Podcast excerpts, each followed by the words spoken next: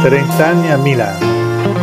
Incontri con Salvatore Grillo di Fabrizio De Fabrizis. Capitolo 10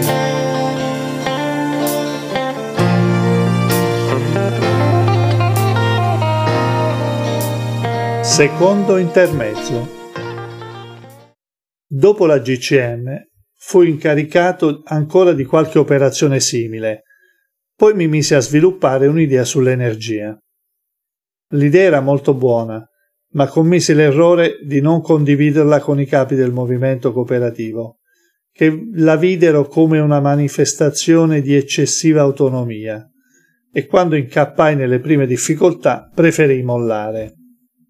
Forte dell'esperienza acquisita, ormai pensavo di sapere che cosa non bisognava fare in azienda mi licenziai per fare altro e misi in piedi un piccolo studio di consulenza.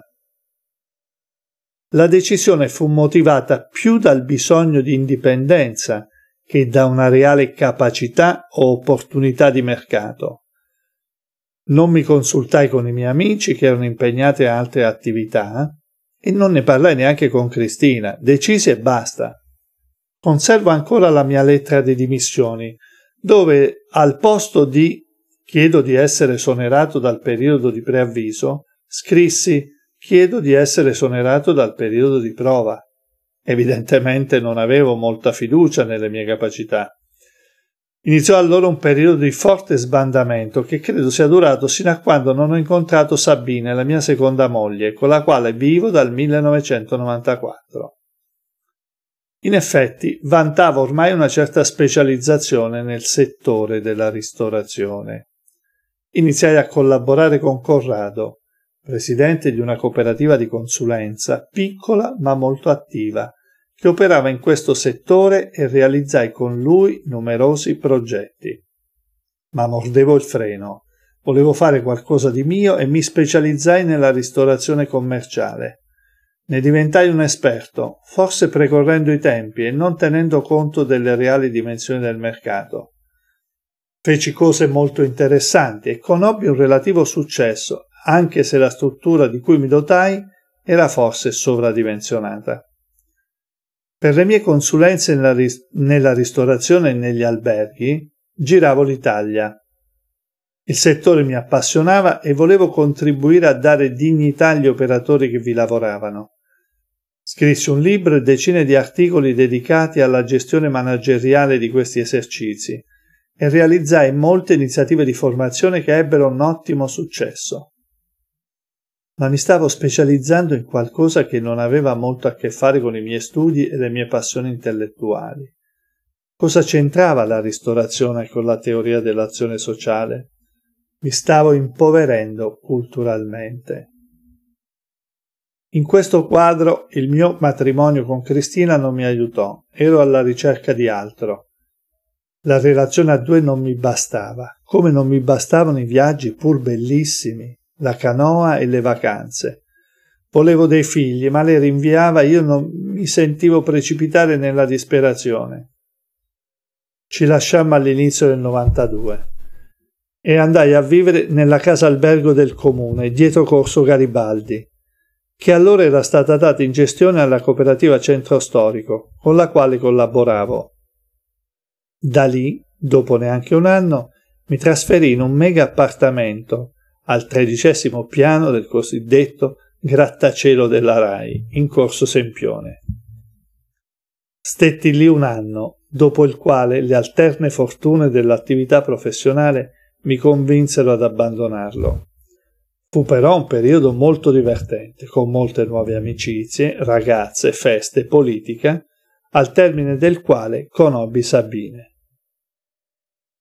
Traslocai ancora, questa volta in fondo a Piazza Firenze, e spostai lo studio presso gli amici Tecnonatura che mi affittarono una parte dello spazio. Poi Sabina iniziò a stare da me e alla fine del 94 si trasferì definitivamente. Avevamo deciso che avremmo avuto dei figli. Saskia nacque alla fine del 1995. Poco prima della sua nascita venne operato per un adenoma alla tiroide mi avevano detto che esisteva il rischio di perdere la voce. Incisi un messaggio per Saskia che doveva nascere, ma poi per fortuna andò tutto bene e smarrì la cassetta.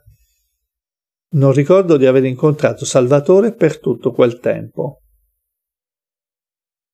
A dicembre del 1995, grazie ad Anna, con cui avevo condiviso l'esperienza nella direzione regionale cooperative mutue, entrai a lavorare in Mondadori come responsabile delle librerie Mondadori. Anche questa è stata una piacevole coincidenza della vita. Da bambino ero stato un accanito lettore di Topolino, lo sono tuttora, e una volta arrivato a Milano, al pensionato Bocconi, mi ero accorto di vivere accanto a via Bianca di Savoia, dove si trovava la storica sede della Mondadori, prima del trasferimento a Segrate, nel bellissimo palazzo di Oscar Niemeyer. Già questo mi era sembrato un segno del destino, Ora, a vent'anni di distanza, me ne arrivava un altro. Vivevamo vicino Piazza Firenze da qualche anno e anche se eravamo decentrati, stavamo abbastanza bene. Pagavamo un canone contenuto di un milione al mese, spese incluse, per una casa di 85 metri. Ma l'appartamento aveva bisogno di alcune migliorie che la proprietà non aveva intenzione di fare. Inoltre aspettavamo un'altra figlia e la carissima Laura la babysitter che tanto ci aveva aiutato con Saskia non avrebbe più potuto seguirci. Decidemmo così di acquistare casa. Iniziamo a cercare con delle lunghe passeggiate per Milano, partendo dalla zona di Piazza Indipendenza e poi scendendo verso Porta Romana, consultando seconda mano. C'erano anche degli appartamenti in zona Bocconi e uno era proprio in Piazza Sraffa, dietro San Ferdinando, la rettoria della Bocconi, una chiesa senza campane, fortunatamente. Visitai l'appartamento. La richiesta era di 380 milioni e io ne offrì 340, ma senza formalizzare la proposta. Parecchi giorni dopo, mentre ero in viaggio, chiamai dalla macchina il mediatore, che mi disse di aver ricevuto una proposta per 360 milioni e che l'avrebbe fatta accettare alla proprietà il giorno dopo. Andai da lui la sera stessa e ne offrì pochi di più. Dopo pochi giorni la proposta fu accettata. A settembre, con Saskia che aveva quasi due anni e la neni di sei mesi nel Port Enfant, traslocavamo in via Sabatini. Tornavo ad abitare vicino al pensionato e all'università Bocconi.